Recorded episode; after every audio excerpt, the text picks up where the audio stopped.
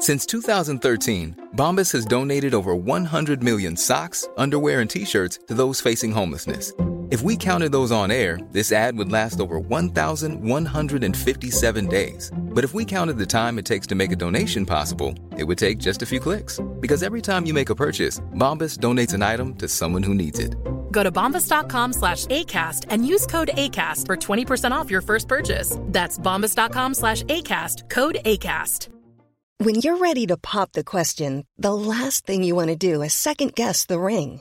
At Bluenile.com, you can design a one of a kind ring with the ease and convenience of shopping online. Choose your diamond and setting. When you find the one, you'll get it delivered right to your door. Go to Bluenile.com and use promo code LISTEN to get $50 off your purchase of $500 or more. That's code LISTEN at Bluenile.com for $50 off your purchase. Bluenile.com code LISTEN. There's never been a faster or easier way to start your weight loss journey than with PlushCare. PlushCare accepts most insurance plans and gives you online access to board-certified physicians who can prescribe FDA-approved weight loss medications like Wigovi and Zepbound for those who qualify.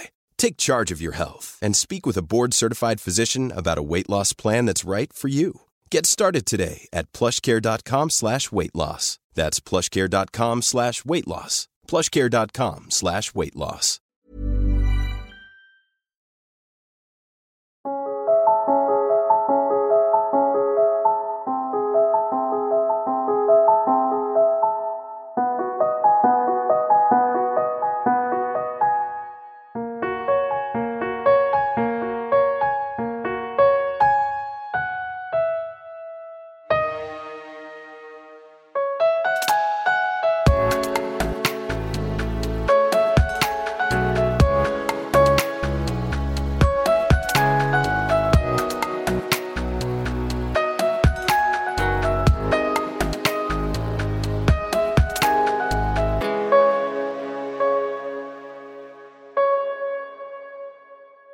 سلام.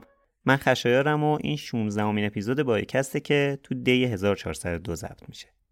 تو هر اپیزود بایکست ما براتون داستان زندگی افراد مشهور و تاثیرگذار رو تعریف می‌کنیم. بعد از یه وقفه خیلی طولانی با یه سریال سه قسمتی برگشتیم. این بار رفتیم سراغ جوزف استالین دومین رهبر شوروی سابق. در مورد این وقفه 15 ماه همونم آخر اپیزود بیشتر توضیح میدم. فعلا بریم سراغ اولین قسمت این سریال که سه اپیزود و هر دو هفته یه بار منتشر میشه.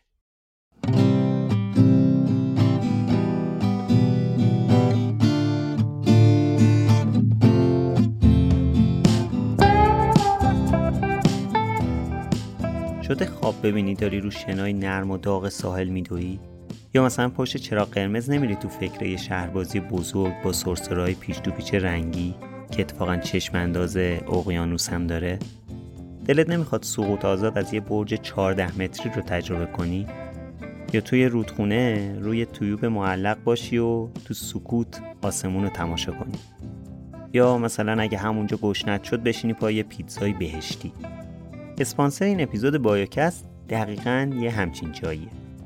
اوشن پارک کیش جاییه که به قشنگی خواب هامونه. رنگاش تازه است و سرسراش هنوز برامون کوچیک نشده.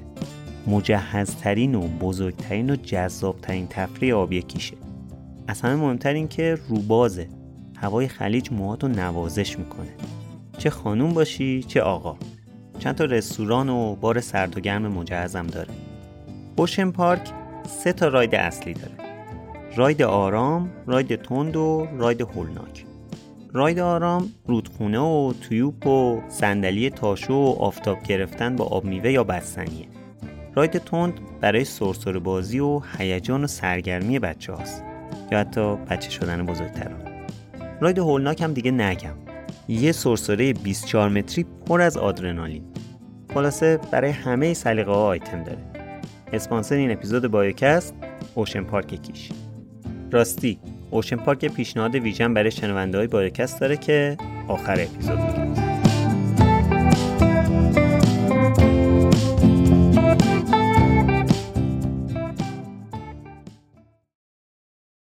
داستان جدیدمون با همه داستانه قبلیمون فرق می‌کنه. این بار خواستم یه تنوعی بدم. برای اولین بار برم سراغ یه شخصیت سیاسی.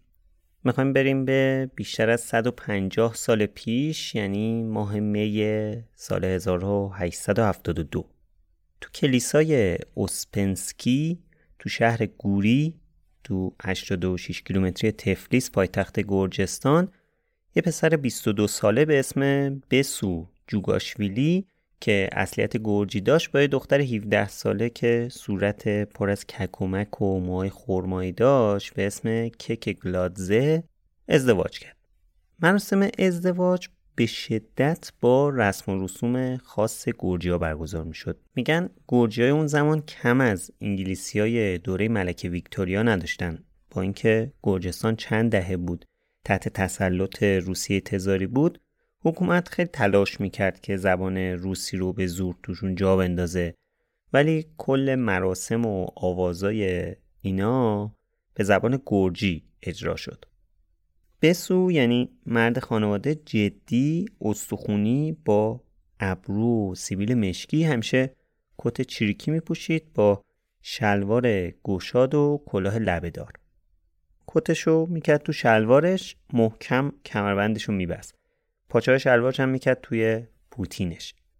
چهار تا زبانم بلد بود. گرجی، روسی، ترکی و ارمنی. خدا باور بود مرتبم می‌رفت کلیسا یه ویژگی دیگه هم که داشت این بود که معمولا به جای اینکه مزدش رو به صورت پول بگیره مشروب می‌گرفت از مشتریاش. تقریبا همیشه مست بود. هر شب با دوستاش می‌رفتن مست می‌کردن و میرقصیدن و اشغال می‌کردن. بسو که خیلی زود بچه دار شدن که هر دو تا پسرشون رو توی نوزادی از دست دادن. برای بچه سوم که که افتاد به راز و نیاز و نظر که اگه بچم زنده مون میرم زیارتگاه نمیم چی چی تو همون اطراف گوری. پسر سوم که به دنیا اومد اسمش گذاشتن جوزف. این دیگه واقعا زنده موند. جوزف توی 18 دسامبر 1878 به دنیا اومد. شمسیش میشه 27 آذر 1257 اون روزا تو ایران سی سال از سلطنت ناصرالدین شاه گذشته بود. مردم تازه چند سالی بود که دوره قحطی بزرگ و پشت سر گذاشته بودن. زنده موندن جوزف در واقع یه جور معجزه بود چون اینقدر این بچه لاغر و کوچیک بود که اصلا یه سر زنگشتای پاش چسبیده بودن به هم. هر کی میدیدش می‌گفت که اینم میمیره. ولی خب تقدیر جهان این بود که این بچه زنده بمونه و تبدیل بشه به یکی از مشهورترین شخصیت های سیاسی معاصر. البته یه سری شایعه بود که پدر این بچه بسون نیست به چند نفر مشکوک بودن. یکیش پسر رئیس پلیس شهر گوری بود.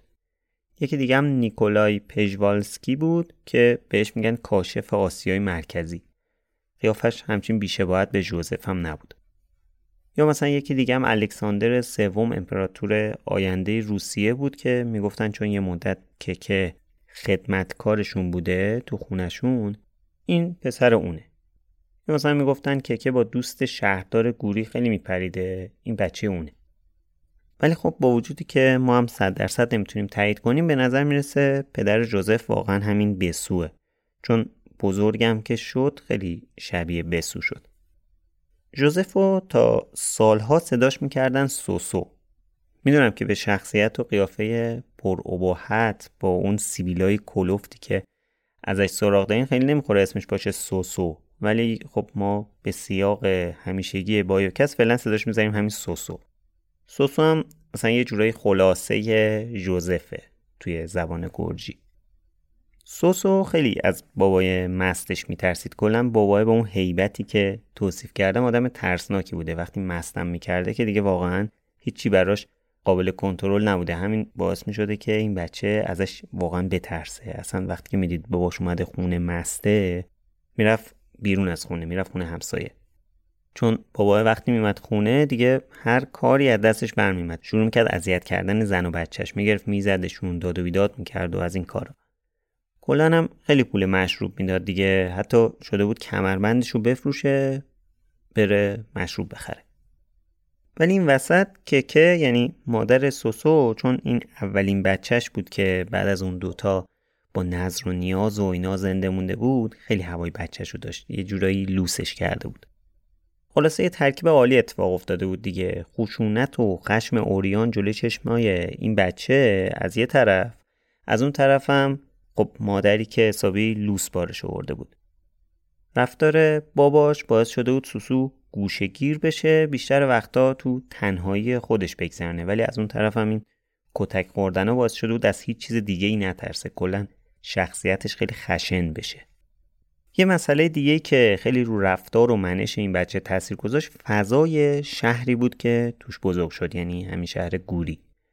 گرجستان و به خصوص گوری فضای پرتنش و پردعوایی داشت. عرقخوری و مسبازی خیلی تو شهر زیاد بود. می‌خونه های شهر خوراک اونایی بود که دنبال شهر بودن. پلیس خیلی تلاش می‌کرد که اینجور رفتار رو محدود کنه ولی چون تو فرهنگ شهر ریشه عمیقی داشت کنترلش خب براشون خیلی سخت بود. دلیل این ریشه تاریخی هم این بود که تو زمان قرون وسطا گرجستان درگیر جنگ بود. بعد مردم عادت کرده بودن که همیشه خودشون رو برای جنگیدن آماده کنن. حالا چجوری آماده می‌کردن؟ با ورزش های رزمی به خصوص کشتی. کلا همین الانم گرجستان کشتیگیر خوب زیاد داره دیگه. یکم که سوسو بزرگ شد مادرش اصرار داشت که بفرستتش مدرسه. ولی باباش مخالف بود. خیلی جدی هم جلو این مدرسه رفتن بچه رو می‌گرفت. می‌گفت باید بیاد کارگاه پیش من کار کنه. کفاش بود. می‌گفت بیاد کفاشی یاد بگیره برای آیندهش خوبه. یکم هم دست بچه رو گرفت برد کارگاه ولی چند روز که گذشت سوسو مریض شد آبله گرفته بود. بخاطر همین خب حالا بسو یعنی باباش بیخیال قضیه شد فعلا. ولی خب اوضاع مالی به شدت خراب بود. بسو هم مشکل خورده بود. دنبال یه راهی بود که بالاخره درآمدش بیشتر بشه. به حال همونطور که گفتم اول بعد خرج عیش و نوشش در میمد دیگه. بعد مثلا اگه عرق خوریاش و اینا تموم شد یه چیزی میموند واسه زن و بچهش.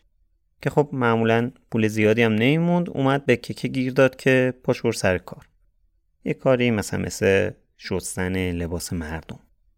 خلاصه ده سال اول زندگی سوسو توی همچین فضای پرتنشی گذشت. ولی وقتی که ده سالش بود بابا دید نمی‌تونه خرج اینا رو بده. گذاشت رفت. این رفتن بسو هم باعث شد که ککه مجبور بشه خودش خرج زندگی رو در بیاره. رفت خدمتکار یه خانواده پولدار شد. اما این رفتن بسو یه نکته مثبت هم داشت. حالا سوسو می‌تونست بره مدرسه. ککه پاشد رفت با یه کشیشی صحبت کرد که کمک کنه سوسو رو بفرسته مدرسه کلیسا. چون که مدرسه کلیسا فقط برای بچه های روحانی ها بود. خب سوسو رو قبول نمی‌کردن بره اونجا چون بچه روحانی نبود دیگه. کشیشه رفت سفارش کرد مثلا علکی دروغی گفت که این پسر خادم کلیساست یا مثلا بچه خودمه یه همچی چیزی که بالاخره سوسو رو قبول کرد. اینجوری سوسو تو ده سالگی چند سال دیرتر از بچه های همسنش تونست بره مدرسه. البته بسو بیخیال پسرش نشده بود. خونه و اینا رو میپایید که یه وقت که که سوسو نفرسته مدرسه. بعضی روزان بچه رو وسط راه گیر می آورد اذیتش می‌کرد مجبورش می‌کرد که بره کارگاه. اما خب سوسو رو هر جور شده میفرستادن مدرسه تا حدی که بعضی موقع مثلا دایش مجبور شد یه پالتوی بلند بپوچه بره دم در خونه اینا این بچه رو زیر پالتوش قایم کنه بعد بره مدرسه تحویلش بده. سوسو رفت مدرسه و خیلی زود تونست خودش رو تو جمع بکشه بالا. چون خیلی آدم قوی و سرسختی بود. کلا یه جنگجوی درون داشت این بچه. مادرش میگه هر دفعه که مدرسه میمد خونه لطوپا رو گریون بود. یعنی هر دفعه یه دعوایی درست می‌شد یا اصلا خودش درست می‌کرد. و خب دعوا هم که می‌شد بالاخره این همون وسط یا می‌زد یا می‌خورد دیگه. کلا آدم شری بود. احتمالا قابل پیش بینی که از همون بچگی مخالفت باش سخت بود یه کاریزمایی داشت. همیشه به بقیه دستور می‌داد حرفش هم بد اجرا شد آمار بچه های کلاس هم داشت اگه کسی کاری می‌کرد زود می‌رفت میذاش کف دست مدیر مدرسه. همون موقع تیرکمون هم درست کرده بود می‌رفت کنار جاده توی بلندی جایی وای میستاد گلا که رد می‌شدن گاوا و گوسفندا رو با تیر می‌زد. یا مثلا یه بار کلی بارود جمع کرد رفت یه مغازه رو که با صاحبش مشکل داشت آتیش زد. به خاطر همینم مادرش مجبور شد بره خرابکاری های آقا رو جمع کنه از بقیه رضایت بگیره و اینا. یه جنبه دیگه از شخصیتش این بود که آدم هنر دوستی بود. عاشق موسیقی و آواز بود. تقریبا از همون اوایلی که رفت مدرسه کلیسا رفت تو گروه سرود تو مراسم و اینا می‌رفتن میخوندن. اتفاقا خودشم گاهی شعرم می‌گفت. خیلی هم آدم مذهبی شده بود. تقریبا تو همه مراسم های کلیسا شرکت می‌کرد. نقاشی هم خیلی دوست داشت. استعداد خوبی هم داشت اتفاقا. حتی تا آخر عمرش هم زیاد نقاشی می‌کشید. البته ای نه آماتور. ولی علاقه داشت. به هر حال حالا چند تا از نقاشیاش هست. می‌ذاریم ببینید. 6 ژانویه 1890 سوسو که دوازده سالش بود با بچه های گروه کور کلیسا وایستاده بودن تو خیابون داشتن برای یه سری از سپاهیای روس که قرار بودن اونجا رد بشن سرود میخوندن. یهو یه درشکه اومد زد به گروهشون اینا افتادن چند تاشون هم زخمی شدن. سوسو هم اتفاقا بین زخمی ها بود. جراحتش هم جدی بود برای معالجه براشون بردنش تفلیس. اینجا بازوی چپ سوسو آسیب می‌بینه که خب باعث میشه بعدها به خاطرش از سربازی معاف بشه از جنگ جهانی اولم جون سالم به در ببره. حالا بهش می‌رسیم بگذریم فعلا. اما اون مدتی که این داشت تو خونه استراحت می‌کرد دوباره سرکلی باباش پیدا شد که آی چرا میری مدرسه بعد وقتی خوب شدی پاش بیای کارگاه کمک کنی و از این حرفا. کار خوشم کرد بالاخره. حال بچه که خوب شد اومد دستشو به زور گرفت بردش کارگاه. البته سوسو بازم اونجا خیلی دووم نیورد برگشت زود مدرسه. اما همون اول کار تازه که برگشته بود یه شری درست کرد.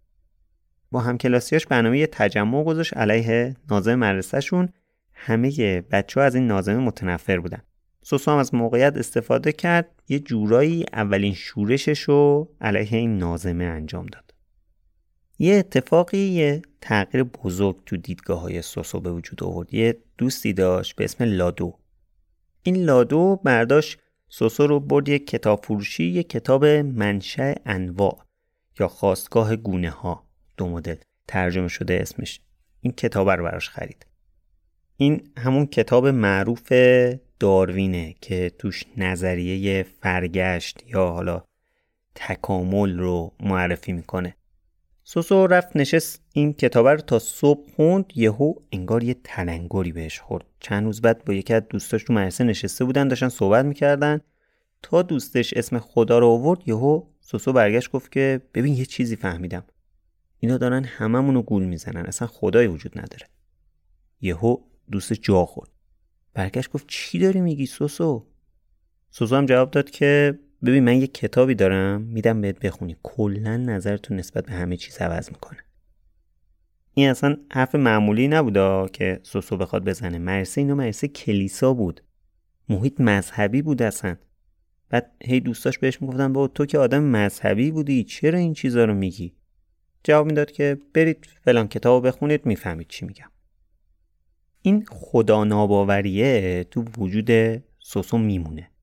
اما خب با توجه به شرایطی که اون موقع بود و سن و سالی که داشت خیلی چیزی بروز نمی‌داد فعلا. یکی دیگه از اتفاقایی که رو طرز تفکر سوسو خیلی تاثیر گذاشت مراسم اعدام بود. 13 فوریه 1892 یعنی تو 13 سالگیش وسط میدون شهر می‌خواستن سه نفر رو تو ملع عام اعدام کنن. این ستا یه گاو دزدیده بودن بعد پلیس افتاده بود دنبالشون. تو این تعقیب و گریزه زده بودن یه پلیس هم کشته بودن. خلاصه اینا رو می‌خواستن اعدام کنن به کل مدرسه هم دستور داده بودن که باید همه اونجا حاضر باشن ببینن مراسم داستانی بود این مراسم. یکم از جزئیاتشو میگم ولی شاید براتون آزاردهنده باشه. اگه دوست ندارید بشنوید یکی دو دقیقه بزنید جلو. کلی داربست زده بودن و تبل و اینا آورده بودن که مثلا جو درست کنن تو وسط جمعیت. بعد سربازای دایره درست کرده بودن هم, هم جمع شده بودن دور اینا. خوب دیده نمی‌شد که اون وسط چه خبره. سوسو و پنج شد دوستاش برای اینکه بهتر صحنه رو ببینن رفتن بالای یه درخت. صحنه عجیبی بود. این ادامی ها رو بردن پای چوبه. بعد حکم و قرائت کردن کشیشه اومد براشون دعا کرد از خدا تقاضای بخشش کرد. بعدش دوتاشون درخواست سیگار و یه لیوان آب کردن. اونی که سر کردهشون بود خیلی ریلکس بود تکیه داده بود به داربستا با مردمی که اومده بودن اونجا مراسم رو ببینن صحبت می‌کرد میخندید. بالاخره زمان اجرای حکم رسید و این ستا رو بردن روی چارپایه رو انداختن دور گردنشون. مونتا وقتی که چارپایه رو از زیر پاشون کشیدن یکی از تنابا پاره شد. جلادا ولی بیخیال قضیه نشدن. طرفو برداشتن دوباره بردنش بالای چارپایه یه تناب جدید انداختن دور گردنش دوباره دارش زدن. این شیشتا بچه از بالای درخت همینجوری این صحنه ها رو می‌دیدن. میگن که این اتفاق باعث شده اون ذات خشن و آدمکش استالین تحریک بشه. گفتم دیگه گرجستان اون موقع تحت تسلط روسیه تزاری بود. بعد یه چند سالی بود که نارضایتی از شرایط کشور بین مردم روسیه زیاد شده بود. کلا جامعه داشت به سمتی می‌رفت که از تزارا گذر کنه. چون اختلاف طبقاتی تو جامعه خیلی زیاد شده بود. یه بخش زیادی از مردم هم دهقانا یا کارگرایی بودن که با دستمزد کم داشتن تو فقر زندگی می‌کردن. چند وقتی هم بود که نویسنده ها و روشنفکرها در مورد یه تغییر اجتماعی بزرگ می نوشتن و صحبت می‌کردن. این وسط شکست توی جنگ با ژاپن و بعدترم ورود روسیه به جنگ جهانی اول به این روند تضعیف حکومت تزارا بین مردم کمک کرد. کلی از مردم تو این جنگ ها عزیزاشون رو از دست داده بودن حس می‌کردن این جنگ ها اصلا بیمورد بوده منابعشون رو هدر داده.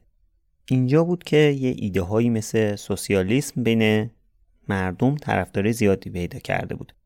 یه جامعه آرمانی که همه با هم برابرن و توش دیگه طبقه اشرافی وجود نداره و از این حرفا. حالا اینا رو داشته باشید دارم فضای جامعه رو میگم تو اون سالا. بالاخره تو 15 سالگی سوسو با نمره خوب از مدرسه کلیسای شهر گوری فارغ و تحصیل شد. دوستاش در ادامهش بره کشیش بشه اولش که رفتن آمار در دیدن گرونه نمی‌تونه بره. ولی دوباره مادرش دست به کار شد چند تا آشنا پیدا کرد تا با مثلا هزینه کمتر سوسو رو بفرسته تفلیس تو مدرسه علمیه درس بخونه. اینطوری تو 15 آگست 1894 سوسو از مادرش جدا شد رفت تا به دنیای وسیع قفقاز پا بذاره. اینجا وارد مدرسه شد که خدمت بزرگی به انقلاب 1917 روسیه کرد. برخلاف گوری که گفتیم شهر خشن و پرتنشی بود تفلیس شهر شاعرا و روزنامه های زیاد بود.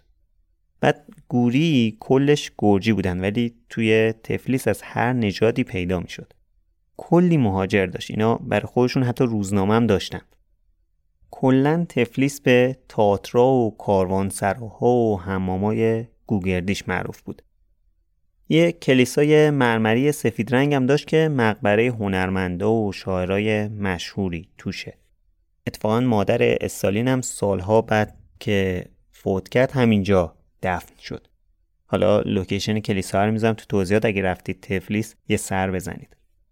حالا یکم هم در مورد مدرسه جدید سوسو بگیم. مدرسه علمیه تفلیس فضای عجیبی داشت. یه مدرسه شبانه روزی که توش با دانش آموزا خیلی جدی و سرسختانه رفتار می‌کردن. خوابگاه های مخوف داشت دانش آموزای قلدر معلم های مقدس معاب بیرم سلولای انفرادی برای مجازات دانش آموزای خاطی. سوسو وارد همچین فضایی شد. با 600 تا هم ایش تو همین ساختمون چهار طبقه قدیمی زندگی می‌کردن. بعد خوابگاه سوسوینا تو طبقه چهارمش بود. تو هر طبقه به غیر از خوابگاه یه محل دعا یا حالا مثلا به قول خودمون نمازخونه کلاسای درس و یه سالن غذاخوری بود. یه ناقوس هم داشت این مدرسه که با اون برنامه های زمانبندی طلاب رو مشخص می‌کردن. هر روز هفت صبح بلند می شدن یونیفرمای سفیدشون رو می پوشیدن بعد می رفتن دعای صبحگاهی می خوندن بعد می رفتن صبحانه. بعدم موقع رفتن به کلاس های درس بود که اونجا باز اولش میشستن دعا می‌کردن تا ظهر کلاس داشتن ساعت سه می‌رفتن نهار بعد تا پنج آزاد بودن که استراحت کنن. ساعت پنج میمدن حضور غیاب می‌کردن بعدش دیگه هیچ کس حق نداشت که از محیط مدرسه بره بیرون. هر آخر هفتم تو کلیسا برنامه مختلف مذهبی به راه بود که اجباری بود هر طور شده بعد اینا رو می‌رفتن. حتی اگر که طولانی و خسته کننده بود. فضای مدرسه علمیه تفلیس خیلی با مدرسه کلیسای گوری فرق داشت. یعنی مدرسه قبلی سوسو. اینجا خیلی سختگیری می‌کردن. مثلا خوندن ادبیات رو کلا ممنوع کرده بودن. فقط یه سری کتاب از نویسنده های معروف روس و آزاد گذاشته بودن مثل داستایوفسکی و تولستوی و اینا. کشیش مرسم خیلی حواسش بود که چی می‌خونه اگه کتاب ممنوعی می آوردن سری آمارشون رو می‌داد و از این کارا. اما این پسرا تو مدرسه یه کتابخونه مخفی را انداخته بودن با هم کتاب رد و بدن می‌کردن. مثلا اولین رمانی که خیلی توجه سوزور جلب کرد رمان 1793 ویکتور هوگو بود. ولی خب خوندن کتابای هوگو ممنوع بود. اگه کسی رو با کتابای اون میدن براش داستان می‌شد. سوسو ولی خیلی تحت تاثیر این کتاب قرار گرفته بود. تا حدی که قهرمان داستان به یکی از الگوهاش تبدیل شده بود. اما یه بار که سوسو داشت یواشکی این کتاب رو می‌خوند بازرس مدرسه یعنی همون کشیشه مچش گرفت سوسو رو انداخت انفرادی. چند وقت بعد از انفرادی که اومد بیرون باز یه کتاب دیگه ویکتور هوگو دستش دیدن دوباره رفت انفرادی. کتابای ویکتور هوگو رو که ازش گرفتن یه رمان ممنوع دیگه رسید دستش که این یکی تاثیر خیلی عجیبی روش گذاشت. رمان پدرکشی از نویسنده گرجی الکساندر قازبگی. سوسو انقدر تحت تاثیر قهرمان این کتاب قرار گرفت که اسمشو به اسم اون شخصیت تغییر داد. اسم قهرمان راهزن قفقازی کتاب پدرکشی بود کوبا. سوسو هم به همه گفت که از بعد کوبا صدام کنید. حالا ما برای اینکه قاطی نکنیم همون سوسو صداش می‌کنیم هنوز. اما داستان به همینجا ختم نشد چون بعد از خوندن چند تا رمان فرانسوی سوسو رفت سراغ یک کتاب خیلی مشهور و تاثیرگذار. کتاب سرمایه از مارکس. با رفیقاش پولی دادن دو هفته این کتاب رو قرض گرفتن. کتاب به زمان آلمانی بود طبیعتا. شاید باورتون نشه ولی سوسو تو این دو هفته سعی کرد زبان آلمانی رو به صورت دست با شکسته یاد بگیره تا بتونه این کتاب و کتاب دیگه ای مارکس رو بخونه. حتی با یه کتاب انگلیسی هم همین کارو کرد. سعی کرد انگلیسی هم تو زمان کم یاد بگیره بتونه مثلا کتاب انگلیسی بخونه. تاثیر این کتاب رو سوسو و رفیقاش اینقدر بود که شبونه رو دیوار مدرسه می‌رفتن بالا می‌رفتن بیرون تا بتونن تو جلسه های کارگرای راهن که همون دوروبر علیه تزا رو برگزار می‌شد شرکت کنن. این در واقع اولین جرقه های مبارزه های سوسو علیه حکومت تزارا بود. حالا از یه نوجوان مدرسه شورشی داشت تبدیل به یه مبارز سیاسی و یه انقلابی می‌شد که اتفاقا توجه پلیس مخفی روسیه هم به خودش جلب کرده بود. الان چه سالیه؟ داریم در مورد چه سالی حرف می‌زنیم؟ سال 1898 یعنی اینجا سوسو کمتر از 20 سالش بوده. همون موقع سوسو به شاخه ملی حزب کارگران سوسیال دموکرات روسیه ملحق شد. حزبی که در آینده و بعد از انشعابات زیاد تبدیل میشه به حزب بولشویک. اما برگردیم به مدرسه. یه بار سوسو نشسته بود داشت یواشکی یکی از همین کتابا رو میخون که یهو این بازرسه رسید دیدش. اومد کل کتابا رو از سوسو بگیره سوسو مقاومت کرد با هم گلاویز شدن بالاخره بازرسه پیروز شد. سوسو رو مجبور کرد کل کتاباشو برداره ببره تو حیات مدرسه آتیش بزنه. بعد از این اتفاقا کلا این بازرسه گیر داده بود که هر کاری بکنه تا سوسو رو مدرسه بندازن بیرون. که خب موفقم شد دیگه. چند وقت بعد توی آوریل 1899 آخرای ترم سوسو رو به جرم اینکه جلوی یکی از معلمان تعظیم نکرده مجازات کردند. بعدش هم برای ترم بعدی دیگه ثبت نامش نکردن. اخراجش که کردن مجبور شد بره سر کار تا بتونه خرج خودش رو در بیاره. بعد رفت چیکاره شد؟ رفت توی اداره هواشناسی تفلیس هواشناس شد. شاید بگین خب چرا هواشناس حالا؟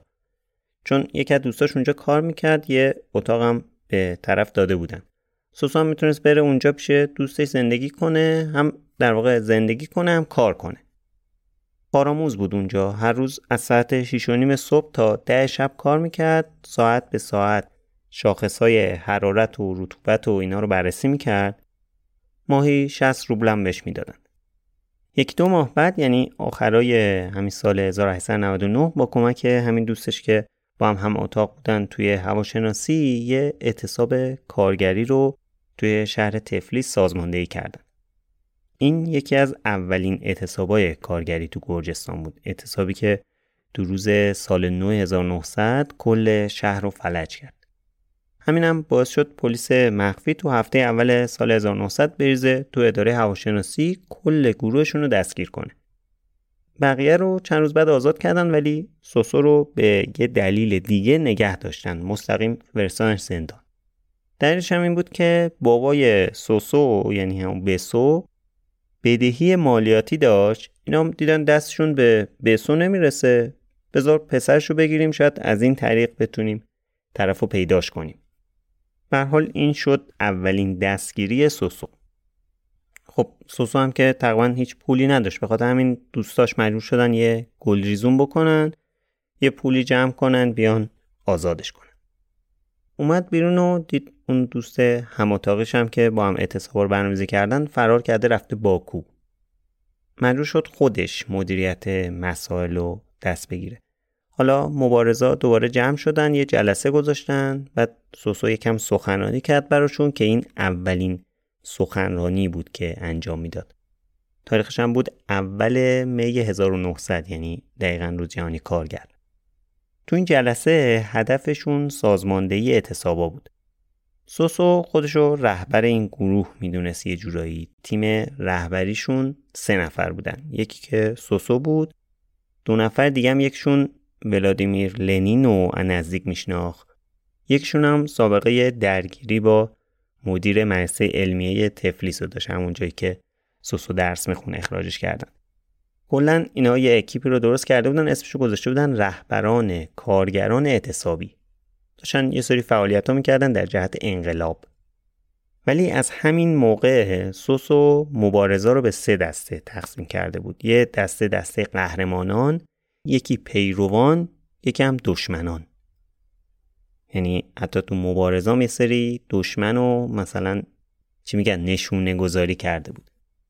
یعنی از همون موقع حواسش بود که به هر کسی اعتماد نکنه.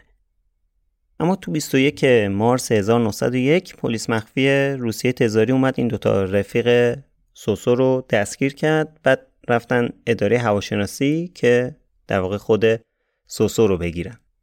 سوسو همون موقع تو تراموا توی راه اداره بود. رسید جلوی اداره می‌خواست پیاده شد دید چند تا آدم مشکوک دارن دور بر قدم می‌زنن. برگشت تو قطار نیامد بیرون. بعد چند تا ایستگاه جلوتر پیاده شد آروم و یهوشکی اومد نزدیک ساختمون تا ببینه که مثلا چه خبر مطمئن بشه اونایی که بهشون مشکوک شده واقعا مامورای اخرانان. اخرانا اسم پلیس مخفی روسیه تزاری بود.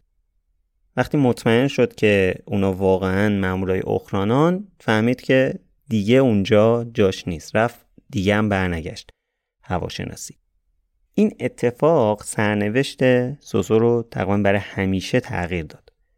تا الان برنامه و امیدش این بود که بتونه اونجا زندگی کنه معلم بشه یه زندگی عادی داشته باشه. ولی حالا همش باید تو فرار می بود چون دنبالش بودن دیگه. خرج زندگیش هم باید با کمک بقیه تامین می‌کرد. از اون به بعد دیگه تبدیل شد به یه مبارز سیاسی و یه انقلابی صرف.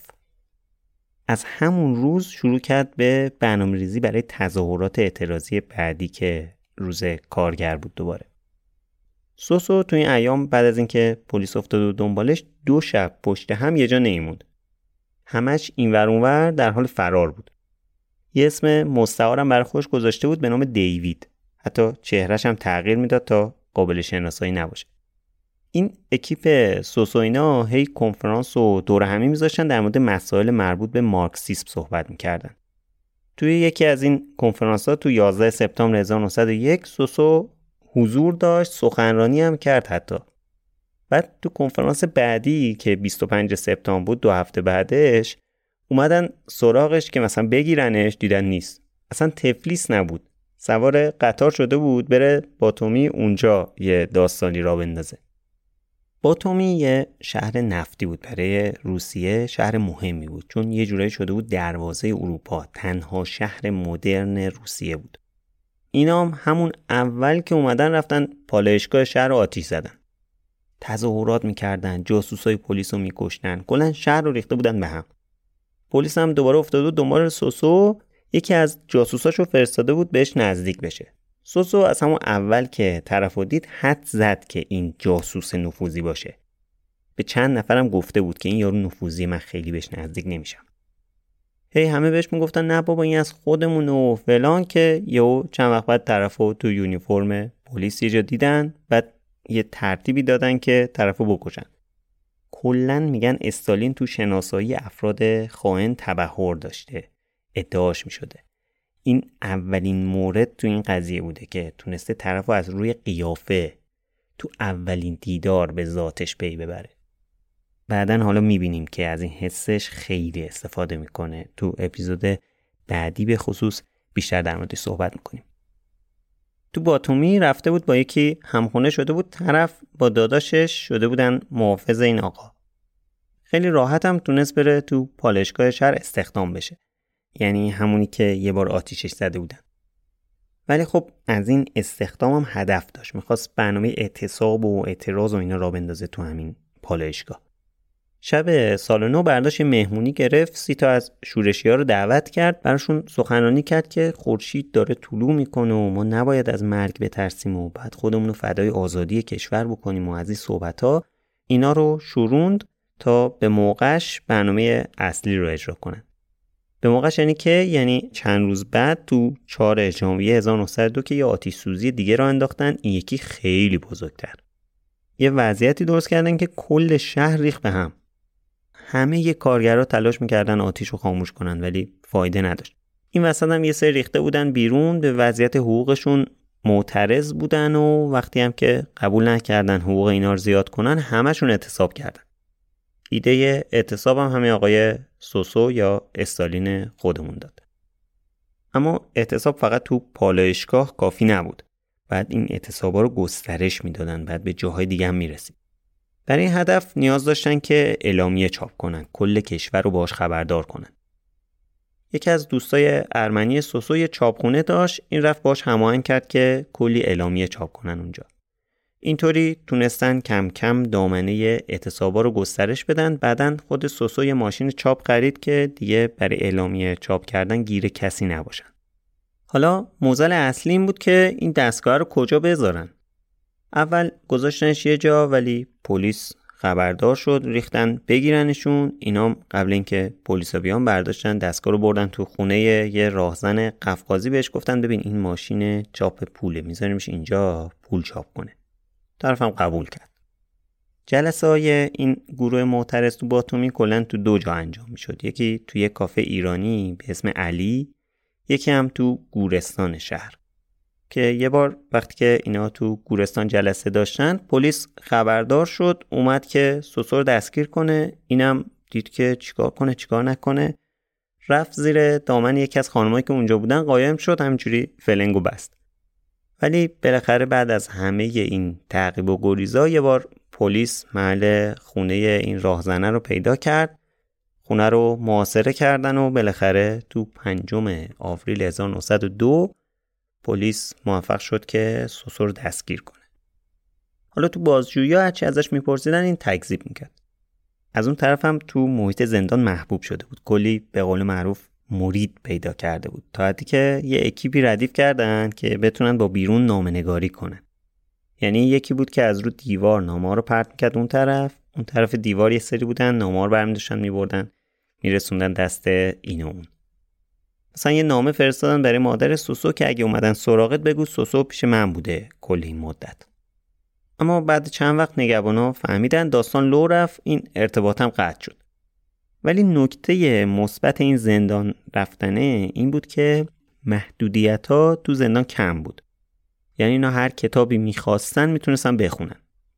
همینجوری هم اطلاعات و آگاهی همه رفته بود بالا. سوسو همون وسط داشت سعی کرد با این آگاهی جدیدی که این زندانیا به دست آورده بودن یه شورشی هم اونجا بپا کنه. بالاخره این کارم انجام داد. تقریبا یه سال بعد از اینکه دستگیرش کرده بودن یه کشیشی قرار بود بیاد تو زندان برای اینا صحبت کنه. سوسو شروع کرد به اعتراض به اینکه این نباید بیاد و اینا یه داستانی درست کردن. یه شورشی تو زندان به هر حال راه افتاد. همینم باعث شد مسئولای زندان کلافه بشن تصمیم بگیرن که اینو بفرستن یه جای دیگه. فرستادنش یه زندان به اسم کوتایسی تو غرب گرجستان نزدیک دریای مدیترانه. location زندانه توی توضیحات اپیزود هست. ولی اونجام دووم نیورد. بعد از یه مدت خیلی کوتاه با مهر امپراتوری نامه تبید براش اومد که بعد بره سیبری. حالا غرب گرجستان کجا؟ سیبری کجا؟ خیلی راهه. حدود 6000 کیلومتر راهه. گوگل کردم می‌گفت که الان با ماشین 82 ساعت رانندگیه بین این دوتا زندانی که این رفته. البته با ماشینا و جادای الان. اینجا که صحبت از 120 سال پیشه. بالاخره 8 اکتبر 1903 یعنی 15 مهر 1282 را افتاد تا این سفر طولانی رو شروع کنه بره سمت سیبری. این مسیر خب طولانی و پرخطر مشکلای خیلی زیادی هم برای اینا داشت. که حتی چند تا از زندانی این وسط مردن اصلا سوسو هم یه دندون درد خیلی شدید گرفته بود تا آخر عمرش یادش مونده بود این درد و ازش صحبت می‌کرد. محل تبعید اینا یه روستایی بود به اسم نووایا اودا. یه جای دور افتاده یه قشنگ 125 کیلومتر با نزدیکترین ایستگاه قطار فاصله داشت. حتی همین الان هم بعد از 120 سال که تو گوگل مپس نگاه می‌کنی وقتی زوم اوت می‌کنی جز مزرعه های بزرگ چی نمی‌بینی اون اطراف. معلومه که تا فاصله خیلی زیادی اصلا هیچ آبادی نیست. و خب سیبریه که آب و هوای همچین مناسبی هم نداره. لوکیشن اینجا هم گذاشتیم تو توضیحات می‌تونید برید ببینید. حالا از همین اولی که اینا رفتن توی تبیدگاه سوسو رفته بود تو فکر فرار. ولی خب فرار کردن از این تبیدگاه نیاز داشت که این پول داشته باشه چون بعد خیلی رشوه می‌داد بین اون که خب سوسو اصلا نداشت همچین پولی رو. برداشت نامه زد به مادرش و رفیقاش که یکم پول جور کنه ولی تو این بین یه اتفاق هیجان انگیز تو زندگیش افتاد که عزمش رو جدی تر کرد که واقعا باید فرار کنه. تو دسامبر 1903 یه نامه خیلی مهم رسید دست سوسو. یه نامه خیلی کوتاه بود از طرف لنین که عنوانش بود نامه‌ای به یک رفیق درباره وظایف سازماندهی. توش یکم در مورد کارایی که تو حزبشون کرده بودن انتقاد کرده بود یه سری توصیه هم بهشون کرده بود. سوسو تا آخر عمرش این نامه رو همیشه خیلی بزرگ می‌کرد. ازش به عنوان اولین دیدارش با لنین نام می‌برد که می‌بینیم خب این دیدار یه دیدار کاغذی بوده. لنین که اون موقع خیلی سوسو نمیشناخت. یعنی شاید به چند نفر از مبارزای سراسر کشور نامه زده یکیش هم برای سوسو رفته هر حال سوسو نامه رو خوند و خیلی سریع آتیشش زد. ولی خب به هر حال این نامه تاثیر خیلی زیادی روی سوسو گذاشت. حس کرد فعالیتش داره دیده میشه. باعث شد با هر بدبختی بود تصمیمش رو عملی کنه که از نوای اودا بزنه بیرون. البته دقت کنید زندان نبوده یه تبعیدگاه بود یعنی فرستاده بودنش توی یه روستای دور افتاده اونجا زندگی کنه. رفت خونه صابخونش اونم یکم نون و غذا براش آماده کرد راهیش کرد. رفت و رفت و به زور خوش رسوند به بالاگانسک تو هفتاد کیلومتری نوای اودا. تقریبا با معجزم رسید به خونه دوستش تو همین شهر بالاگانسک. طرف تعریف می‌کنه یه شب که سرمایه خیلی وحشتناکی داشته هوا تقریبا سی درجه زیر صفر بوده. نشسته بوده یهو دیده صدای در میاد. پرسیده کیه؟ طرف پشت در گفته آبرام باز کن منم کوبا یا حالا به قول ما سوسو.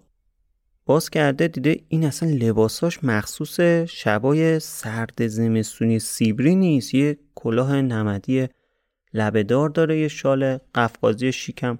فقط تنشه هیچ چیز دیگه نداره. در حال اومد تو و به شکم رسیدن و اوزاش که بهتر شد دید با این وضعیت نمی‌تونه ادامه بده. تصمیم گرفت برگرده همون نوای اودا. برگشت و بلا فاصله دوستاش برداشتن بردنش می‌خونه تا یکم گرم بشه. از همون شب سرگرم طراحی نقش جدید شد. حالا نقشه جدیدش چی بود؟ رفت خونه یکی دیگه از محلی های همون نوایا اودا به مادرش نامه زد که براش لباس گرم بفرسته. بعد با کمک صابخونش تونستن کارت شناسایی یه پلیس مخفی رو جعل کنن. یه شمشیرم براش جور کردن و سوسو بالاخره تونست اینطوری از نوایا اودا بزنه بیرون برگرده تفلیس. اما نوع رفتنش هم جالب بود. با یه سورت مرون هماهنگ کرد که ببرتش مثلا چند تا شهر اونورتر. به دروغ به طرف گفت که می‌خواد بره پیش رئیس پلیس اونجا شکایت کنه. طرفم بهش گفته بود که من پول نمی‌خوام هر توقفگاهی که وایستادیم برام یه بطری ودکا بگیر. ولی وسطش فهمید که این داره فرار می‌کنه ولی تا وایستاد سوسو پالتوشو زد کنار شمشیرشو بهش نشون داد گفت ببین الان تنهاییم. هیچ کس هم نمی‌فهمه چه بلایی سرت اومده. اون بدبختم دیگه هیچی نگفت. و مقصد سکوت کرد و سوسو رو برد.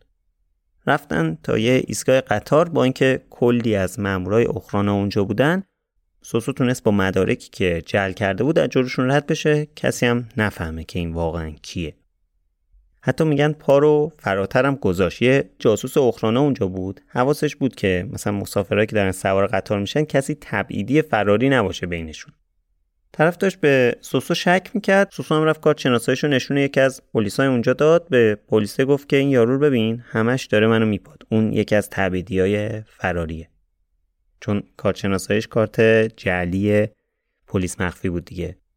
پلیس هم رفت طرف رو دستگیر کرد. سوسو هم سوار قطار شد رفت قفقاز و کلا در طول ده روز از نوای اودا رسید تفلیس. البته وقتی که رسید اینقدر وزنش کم شده بود دوستاش خیلی سخت شناختنش ریشاش هم بلند شده بود و وضعیتی داشت خلاصه. ولی به حال تا رسید خیلی زود دوباره بسات چاپ اعلامیه و اعتصاب و اعتراضا شروع شد. از اون طرف روسیه درگیر جنگ با ژاپن شده بود. اوضاع داخلی و تقریبا ول کرده بودن خیلی کاری بهش نداشتن. سوسا اومد برای خوش تا گوری یعنی همون جایی هم که به دنیا اومده بود بزرگ شده بود رفت و اصلا راحت زندگی می‌کرد برای خودش. از اون طرف هم چند تا تروریست یه بم نزدیک نخست وزیر مملکت منفجر کردن طرف و کشتن. حالا اوضاع ریخته بود به هم بنابراین فرصت بیشتری برای خرابکاری بود که خب سوسو اینا به نحو احسنت کارشون رو انجام می‌دادن. هر چند وقت یه بار یه داستانی درست می‌کردن بالاخره. روی موج سوار شده بودن دیگه. ژانویه 1905 سوسو رفت باکو تا اونجا رم بریزه به هم. اونجا یه کشیشی بود به اسم پدر گاپون. این داشت یه عریضه ای رو آماده می‌کرد که با چند هزار نفر از کارگرای معترض اینو ببره خدمت تزار. تو این عریضه یه سری درخواست از تزار شده بود مثل بهتر شدن شرایط کار، بیشتر شدن دستمزد، تمام کردن جنگ روسیه با ژاپن، دادن حق رأی عمومی از اینجور چیزا. کنارش هم کلی شعر و اینا در وصف آیه تزار اومده بود. در واقع برنامه این بود که یه اعتصاب گسترده شکل بگیره بعد اینا عریضه رو بردن ببرن کاخ زمستونی خدمت تزار. سوسو هم رفته بود این پدر گاپان رو ببینه تو برنامه ریزی این مسئله کمکش کنه. اما وقتی که روز موعود رسید این Millions of people have lost weight with personalized plans from Noom, like Evan, who can't stand salads and still lost 50 pounds. Salads generally for most people are the easy button, right? For me, that wasn't an option. I never really was a salad guy. That's just not who I am. But Noom worked for me. Get your personalized plan today at Noom.com. Real Noom user compensated to provide their story. In four weeks, the typical Noom user can expect to lose one to two pounds per week. Individual results may vary. I'm Sandra, and I'm just the professional your small business was looking for. But you didn't hire me because you didn't use LinkedIn jobs. LinkedIn has professionals you can't find anywhere else, including those who aren't actively looking for a new job but might be open to the perfect role, like me. In a given month, over 70% of LinkedIn users don't visit other leading job sites. So if you're not looking on LinkedIn, you'll miss out on great candidates like Sandra. Start hiring professionals like a professional. Post your free job on linkedin.com/people today. امنیت را افتادن برن پیش تزار نیروی امنیتی بهشون شلیک کردن و چند صد نفر کشته و زخمی شدن. به این روز 9 ژانویه 1905 میگن یک شنبه خونین. بعد از اون بود که جایگاه تزار بین قشر گسترده از مردم اصلا عوض شد. از اون به بعد کل کشور و تظاهرات و شورش و اعتصاب در واقع فرا گرفت. که اینا همشون منجر شد به انقلاب 1905 روسیه. انقلاب 1905 هم به اتفاقایی میگن که باعث شد تزار روسیه به مشروطه شدن سلطنتش تم بده. از این شورش ها تو شهرهای مختلف به حال راه افتاده بود و سوسان سعی می‌کرد بین شهرهای مختلف رفت آمد کنه تا نتونن راحت ردش رو بزنن. هر جا هم که می‌رفت می‌رفت اونجا مثلا به حال نقش داشت توی این سازماندهی این شورش ها و این چیزا. یه دفعه هم سر یه کشیشی کلا گذاشت اولاغاشو ازش گرفت بعد تونست با این اولاغا در واقع خودش بپیچه وسایلش و ماشین چاپش هم ببره یه شهر دیگه. تو 29 آگست 1905 تو تفلیس دانشجوها جمع شده بودن داشتن سخنرانی و اینا می‌کردن که مامورای قضا ریختن تو سالن همه رو قلقم کردن. 60 نفر رو کشتن حدود 200 نفرم زخمی کردن. سوسو هم که این خبر رو شنید سریع برگشت تفلیس تصمیم گرفت جواب این حمله رو با اعلامیه و دینامیت بده. این کارم کرد. 25 سپتامبر یعنی کمتر از یه ماه بعد تو مدت چند روز یه موج بزرگی از اعتراض و اعتصاب تو شهر را انداختن. در واقع سوسو تو این دوره حس کرده بود که دیگه استبداد حاکم در حال فروپاشیه بعد خیلی جدی مبارزه علیهشون رو شروع کنن. بعد از یه مدتی که حالا زیرزمینی اینا فعالیت علیه حکومت می‌کردن اینجا تونست به یه رهبر خیابونی اعتراضا علیه استبداد حاکم تبدیل بشه. از اون طرف سپرده بود یه جای ثابت برای زندگی براش پیدا کنن. یکی از دست تو تفلیس پشت اداره ارتش نزدیک میدون ایروان یه جای خوب براش پیدا کرد. یه آرشگاه زنونه بود که برای سه تا خواهر این طرف بود.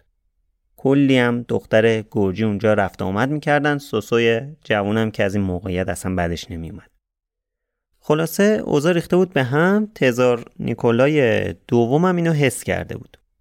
اومد یه سری اقدامای اصلاحی انجام بده تا بلکه اوضاع رو عوض کنه ولی همزمان داشت یه اتفاق تاریخی میافتاد. سوسو راهی یه سفر خیلی مهم شد.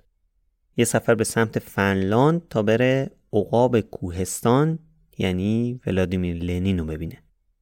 اسم لنین رو یکی دوبارم قبلتر آوردم. لنین یکی از معروفترین انقلابی های اون زمان بود که چند بارم تبعید شده بود توی انشعابای حزب سوسیال دموکرات کارگری روسیه به دوتا حزب بولشویک و مونشویک نقش خیلی زیادی داشت. یه جورایی رهبر بولشویکا بود. حالا تو تبعید بود. اما این فنلان رفتن یه داستانی داره. 26 نوامبر 1905 یه جلسه حزبی برگزار شد. سوسو و دو نفر دیگه به عنوان نماینده های اصلی گرجستان برای حضور توی اون شورای بولشویکا و در واقع دیدار با لنین انتخاب شدن. قرار بود یه کنفرانس کوچیک یا یه شورایی توی سن پترزبورگ الان که اون موقع بهش می‌گفتن پتروگراد برگزار بشه. لنین هم قرار بود اونجا حاضر باشه. سوسو اونجا با اسم مستعار ایوانوویچ رفت همون پتروگراد اما دقیقا همون موقع که اینا سوار قطار شدن تا برسن پتروگراد نیکولای دوم دستور حمله داد نیروهای تحت امرش ریختن یه سری از کسایی که قرار بود توی این کنفرانس شرکت کنن و گرفتن. اینا رسیدن پتروگراد رفتن دفتر روزنامه که قرار بوده برن که اونجا قرار بود هماهنگی های شورا رو انجام بدن می‌بینن اوضاع خراب هیچکی نیست. حالا چیکار کنیم چیکار نکنیم؟ داشتن اون دورو برام میچرخیدن تا ببینن خب چه خاکی تو سرشون بریزن که یه اتفاقی یکی از دوستاشون رو دیدن چند روز رفتن پیش اون موندن تا تکلیفشون مشخص بشه. چند روز بعد از طرف همسر لنین یه پیغام اومد براشون مقر جدید شورا رو بهشون اعلام کردن تو شهر تامپره توی فنلاند فنلاند اون موقع یکی از ایالتهای خودمختار روسیه تزاری بود. پس بهترین جا برای اینجور کارا بود. هم به خاطر خودمختاریش نیروهای امنیتی روسیه اونجا نبودن همچون استقلال طلب بود اصلا از این جور کارا حمایت هم می‌کردن در واقع هدفشون این بود که روسیه تزاری روز به روز ضعیفتر بشه. بالاخره سوسو و چل تا از نیروهای بلشویک دیگه که قرار بود شورای شرکت کنن با ظاهر مبدل از پتروگراد رفتن فنلاند. فردای روزی که اینا رسیدن یعنی 25 دسامبر 1905 سوسو وارد سالن شورایی شد که لنین و دار دستش نشسته بودن. همچین که وارد شد اصلا جا خورد. چیزی که از لنین دید با کل تصوراتش فرق کرد هم از نظر ظاهری هم از نظر رفتاری. اولا که فهم کرد لنین یه آدم دروش هیکل باشه. بعدش هم انتظار داشت مثل خیلی از رهبرهای بزرگ دیرتر از همه بیاد تو سالن تا همه پاشن براش دست بزنن و از این حرفا. یعنی کلا فکر می‌کرد که یه رهبر بزرگ باید اینطوری رفتار کنه. ولی وارد سالن که شد دید لنین اونجا نشسته داره با بقیه اعضا صحبت می‌کنه. خیلی براش عجیب بود. حتی تعریف کرده که کلی ناامید شده چون دیده لنین یه آدم معمولیه. تازه قدش هم از بقیه کوتاهتره. در مورد اینکه تو اون شورا دقیقا چی گذشته و چه تصمیمایی گرفتن حرف و حدیث و شایع خیلی زیاده. ولی خب نه صورت جلسه درستاوی ازش هست نه عکسی نه هیچی. فقط یه نقاشی ازش کشیدن که حالا اونو براتون می‌ذاریم ببینید خیلی جالبه. اما چون شخصیت هایی که تو این شورای بودن خیلی شخصیت های تاریخی بودن بعدش هم این اولین دیدار استالین و لنین بوده در موردش افسانه سرایی و اینا تا دلتون بخواد هست. از اینکه میگن لنین و زنش تو خونه یکی از افراد موندن یا اینکه پلیس مخفی روسیه دنبالشون بوده یکی از افراد تونسته لنین رو نجات بده یا مثلا میگن لنین به فنلاندیا وعده استقلال داده و از اینجور صحبت ها که همشون اشتباهه یا حالا یه جورایی تحریف شده. حالا خلاصه اینکه ساختمون محل این شورا تو 180 کیلومتری هلسینکی الان تبدیل شده به یه موزه. اسمش هم گذاشتن موزه لنین. لوکیشنشو می‌ذاریم تو توضیحات اپیزود. اگه اون طرف هستن یه سر بهش بزنید. حالا دوست داشتید یه عکسی فیلمی چیزی هم برامون بفرستید. ما می‌ذاریم تو پیجمون. بعد از تمام شدن شورا سوسو خیلی سریع برگشت تفلیس تا فعالیت ها رو اونجا ادامه بده. اصلی ترین کارش هم این بود که رفت یه ژنرال فرمانده گروه سرکوبگر گرجستان رو دید. با هم یه جورایی توافق کردن. انگار اصلی ترین وظیفه‌ای که بهش محول شده بود همین بود. اما خب این جور تشکیلاتی که اینا درست کرده بودن و انجام دادن این شورش ها هزینه داره. هزینهش رو از کجا می آوردن؟ تنها رایی که به ذهن سوسو رفقا می رسید دزدی از بانکا بود. چند نفر از تیم وظیفهشون این بود که برن به بانکای تفلیس دستبرد بزنن پولا رو بفرستن چیاتورا. مقری که سوسو توش بود. سوسو چند تا مامور دولت و مامور بانک اجیر کرده بود که راهو برای دزدی از بانک صاف می‌کردن. مثلا یکی از این مامورات همکلاسی سابقش بود. حالا تو دفتر پستی تفلیس کار می‌کرد. با این هماهنگ کرده بود. این حالا کمک می‌کرد دیگه تو این اتفاقی میافتاد. بعد یه پولی هم بهش می‌داد مثلا. ولی پولی که اینا میدزدیدن یه بخشیش. می‌رفت برای کارگرایی که اونجا کار می‌کردن. بقیهش هم خرج برنامه های دیگه شورشیشون می‌شد. اصل دوزیاشون هم از بانک دولتی تفلیس بود. چون با ارتباطاتی که سوسو داشت تونسته بودن یکی دوتا آدم نفوذی پیدا کنن توی همون بانک دولتی که اونا کارشون رو راحت می‌کردن. سوسو خب هیچ آموزش نظامی نیده بود تا حالا ولی همیشه فاز اینو داشت که فرماندهس و از این حرفا شبا تو همین به اصطلاح مقر فرماندهی که میشست توی اون چیاتورا نقشه تفلیس رو پهن می‌کرد. یه سری آدمک هم میذاش باشون نقشه می‌کشید که مثلا اگه تفلیس رو فتح کنن مثلا بشه فرماندش اما اینا خواب و خیال بود چون خیلی زود توی 15 آوریل 1906 مقر سوسو که در واقع همون چاپخونش بود لو رفت اومدن کاسه کوزشون رو جمع کردن. ولی خب دوباره خود سوسو کلی شانس آورد چون در دوازده روز پیشش رفت مسافرت. در واقع داشت می‌رفت استوکهلم که دوباره لنین رو ببینه اما تو راه یه اتفاقی افتاد.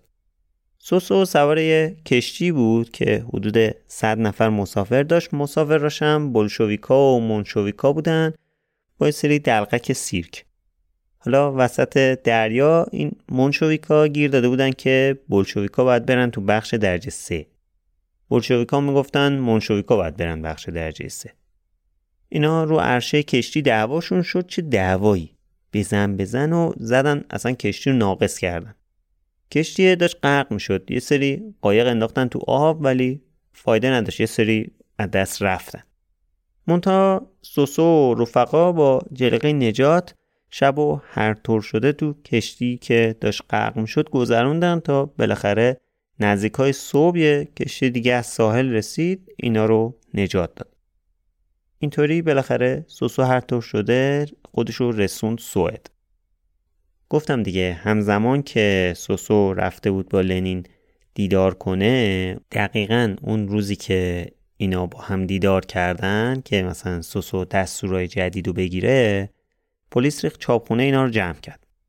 همون موقع سوسو داشت کارای اولین ازدواجش رو با یه دختر به اسم کاتو انجام می‌داد. کاتو یکی از اون سه تا خواهری بود که صاحب یه آرشگاه زنونه بودن سوسو رفته بود اونجا زندگی کنه. دختر آدم مذهبی بود. اینا پا شدن برای عقل رفتن کلیسا که خود خونده بشه اما خب سوسو هیچ مدرک هویتی نداشت. داستان داشتن به حال. تا اینکه بالاخره یکی رو پیدا کردن قبول کرد اینا رو عقد کنه بدون اینکه این مسائل رو بخواد. بعد چند هفته نگذشت که کاتو باردار شد. چهار ماهه باردار بود که دوباره ریختن بگیرنشون. سوسو که بازم مثل سری قبل زودتر فهمیده بود رفته بود یه جا گم و گور شده بود. به خاطر همین بازم نتونستن پیداش کنن. کاتو رو با همون حالتش دستگیر کردن. تا وقتی دیدن که بارداره یه مدت خیلی کوتاه نگهش داشتن و زود آزادش کردن. 31 مارس 1907 اولین بچه سوسو یا همون استالین به دنیا اومد. اسمشو گذاشتن یاکوف که حالا با این یاکوف کار داریم. توی بخش سوم داستانمون در موردش صحبت می‌کنیم. خلاصه بچه که به دنیا اومد چند وقت بعد سوسو کاتو یاکوف رو ول کرد که بره لندن. چون اونجا قرار بود که پنجمین کنگره حزب سوسیالیستی روسیه برگزار بشه. که اتفاق مهمی هم هست توی تاریخ روسیه این کنگره. البته دقت کنیم این حدود ده سال قبل از وقوع انقلابه. ولی اینجا یه روابطی شکل گرفت که این مسیر ده ساله رو هموار کرد. خلاصه سوسو رفت لندن توی این کنگره شرکت کنه. وسط کنگره یکی رفت پشت تریبون که سخنرانی کنه. سوسو از اونی که کنارش نشسته بود که اصلا با هم پا شده بودن رفته بودن لندن پرسید این کیه دیگه؟ دفت جواب داد اینو نمی‌شناسی؟ این رفیق تروتسکیه. تروتسکی یا حالا خیلی معروفه که بهش میگن تروتسکی یکی از اثرگذارترین شخصیت های شوروی توی اون روزای اولشه. یه جوره میشه گفت اصلی ترین رقیب استالینه وقتی که استالین به قدرت می‌رسه. حالا در مورد تروتسکی حرف خیلی زیاده سر وقتش تو اپیزود بعدی مفصل در موردش صحبت می‌کنیم. ولی میگن با وجود تلاش زیادی که اینا کرده بودن تا کنگرهشون مخفی بمونه اونجا پر از مامورای اخرانا بود که آمار ریز به ریزشون رو برداشتن بردن مسکو. بالاخره بعد از یه هفته موندن تو لندن سوسو خیلی زود برگشت تفلیس تا مقدمات یه سرقت بزرگ رو فراهم کنه. یه دزدی خیلی بزرگ کردن که اصلا خیلی معروفه. 26 جوان 1907 ساعت ده ده و نیم صبح تو میدون ایروان تفلیس که الان بهش میگن میدون آزادی سارقای مسلح کل میدون رو به تصرف خودشون در آوردن و به یه دلیجان حمل پول حمله کردن. یه چیز حدود چهل نفر رو کشتن حدود چهار میلیون دلار الان پول دزدیدن. کاتو یعنی همین زن سوسو با خواهرش داشتن از بالکن خونهشون از دور این اتفاقا نگاه کردن ولی وقتی که سر صدا زیاد شد از بس صدا زیاد بود و فراتر از حد انتظار بود سریع رفتن تو خونه یه گوشه حتی قایم شدن. طراح و مجری اصلی این سرقت بزرگ کامو بود.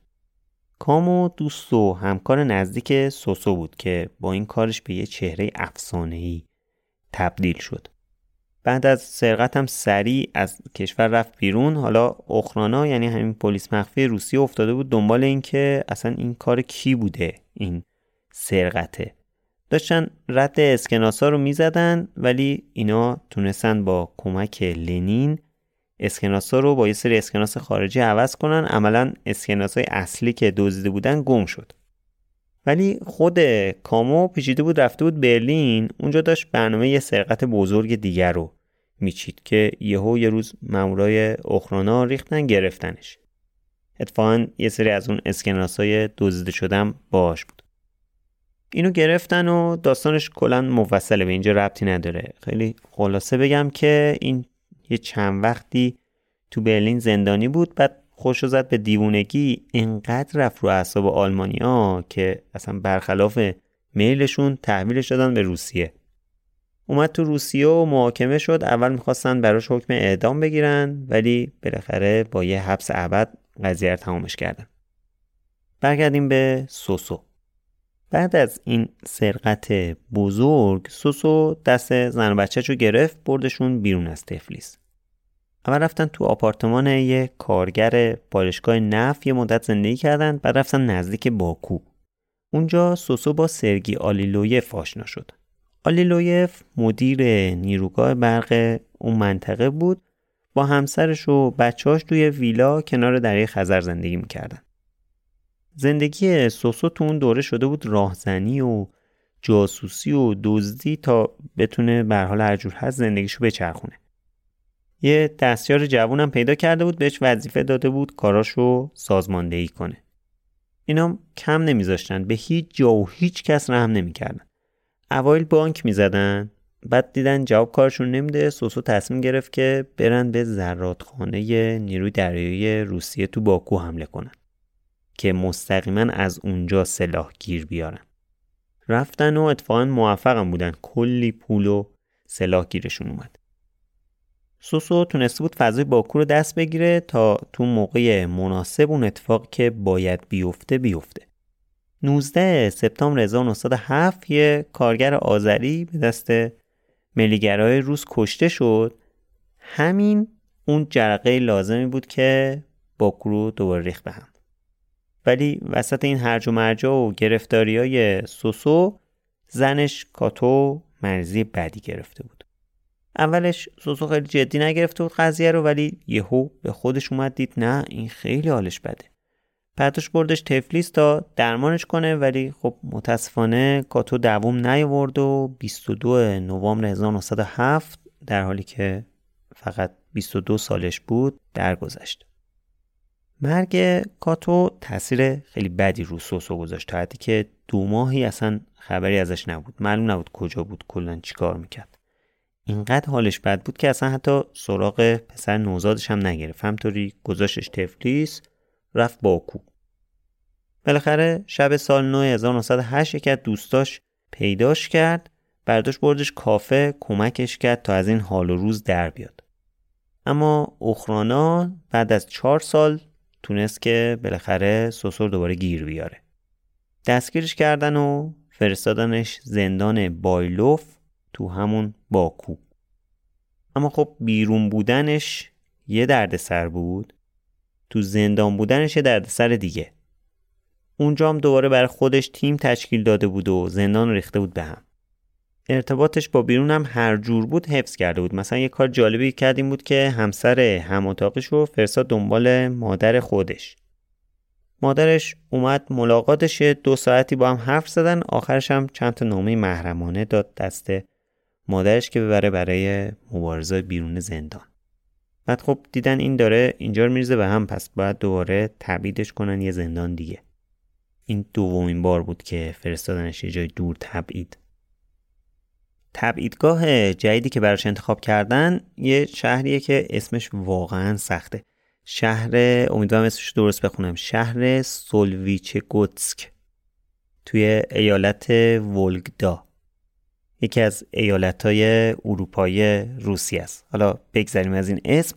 یه سفر سخت سه ماهه داشتن تا برسن به این تبیدگاهه وسط راه سوسو تیفوس گرفت مجبور شدن تو زندان بوترسکا تو مسکو مدت بمونن. این زندانیه که سالها بعد استالین دستور قتل مخالفای خیلی زیادی رو توش داد. بالاخره تو فوریه 1909 رسیدن به همون شهر که اسمش خیلی سخت بود که تبیدگاه جدید سوسو بود. قرار بود دو سال اونجا بمونه. اونجا یه رئیس پلیس بیعصاب و تیز داشت اصلا نمیذاش هیچ فعالیت حزبی اونجا شکل بگیره. اما سوسو اینجام یه راه حلی برای قضیه پیدا کرد. با یه دختر تبعیدی ریخ رو هم یه گروه کوچیک را انداختن اینطوری فعالیت ها رو از سر گرفتن. بعدش هم با هم دیگه پیچیدن به بازی. این دختره دختر 22 ساله از تبار اشرافی به اسم استفانیا پتروفسکایا بود. اینا اسمشون واقعا خیلی سخته. جوان 1909 توی حضور قیاب صبحگاهی یه لباس زنونه تن سوسو کردن جا زدنش تو قطار فرستادنش پتروگراد یعنی سن پترزبورگ. کمتر از دو ماه بعد دوباره سرکله سوسو تو باکو پیدا شد.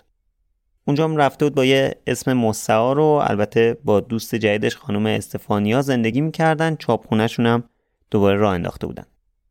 اما چند وقت بعد پلیسا بازم ریختن تو خونه تا رفیق و همکار سوسو رو دستگیر کنن. خبر نداشتن که خود سوسو هم اونجاست.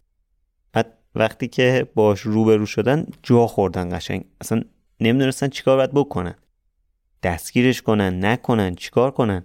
دوتا پلیس رو گذاشتن اونجا رفتن دستور بگیرن ببینن که مثلا چیکار کنن.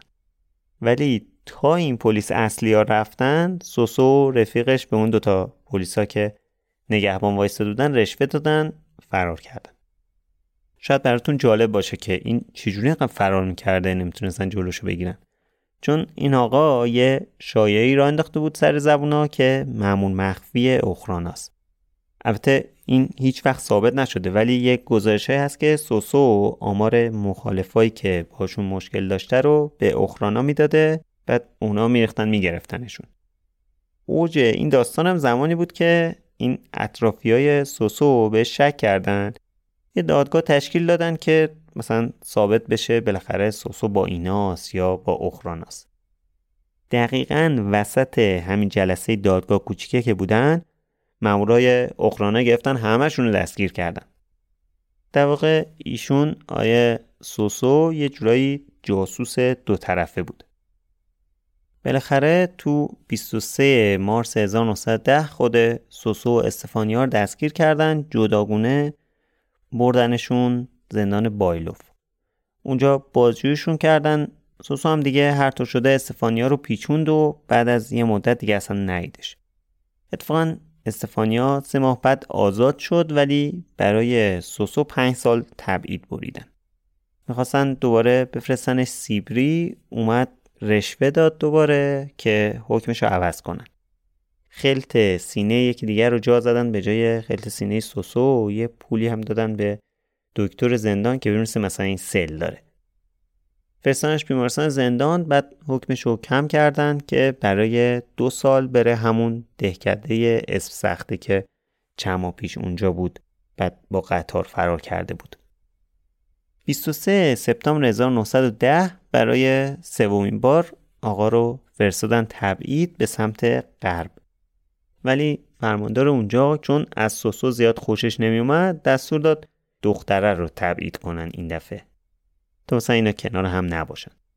اما هنوز دختره تازه رفته بود که سوسو این بار با صابخونش ریخ رو هم. اتفاقا خانم باردار هم شد. کلا بزرگوار نمی‌تونست single بودن رو تحمل کنه اصلا. اما خیلی توجه خاصی هم به بچهاش نمی‌کرد. اصلا تلاشی هم نمی‌کرد که بره این پسر بچه رو حتی ببینه. حتی قبل اینکه بچهش به دنیا بیادم از اون شهر رفته بود. اسم این پسرش کنستانتینه. توی بزرگسالی روزنامه نگار شد تو راه اندازی رادیو و سینمای شوروی هم نقش داشت. البته میگن که تو سال 1932 ازش تعهدنامه گرفتن که هویتش رو فاش نکنه. توی جنگ جهانی دوم هم اتفاقا جنگید. تا سال 1996 هم زنده بود. 85 سالش بود که فوت کرد. بالاخره تو جولای 1911 بازم سوسو این بار با کشتی از تبیدگاهش فرار کرد خودشو به ولگدا رسوند. اخرانم افتاده بود دنبالش ولی سوسو داشت اونجا چیکار می‌کرد؟ بله درست حد زدید. با یه دختر دیگه دوست شد. این بار یه دختر 16 ساله دبیرستانی به اسم پلاجیا.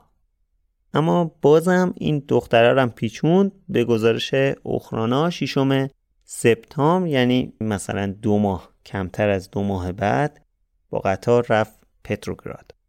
تو همین دوران تو ژانویه 1913 سوسو یه اسم جدید برای خودش گذاشت که دیگه تا آخر عمر به همین اسم معروف شد. استالین. به معنی مرد آهنین. اینو زیر یه مقاله‌ای که با عنوان مارکسیسم و مسئله ملی تو همون نشریه که داشتن نوشته بود زیر اون اسمشو نوشته بود استالین. اینکه دقیقا چرا این اسم انتخاب کرد مشخص نیست ولی مثلا میگن که دنبال یه چیزی بوده که شبیه به لنین باشه.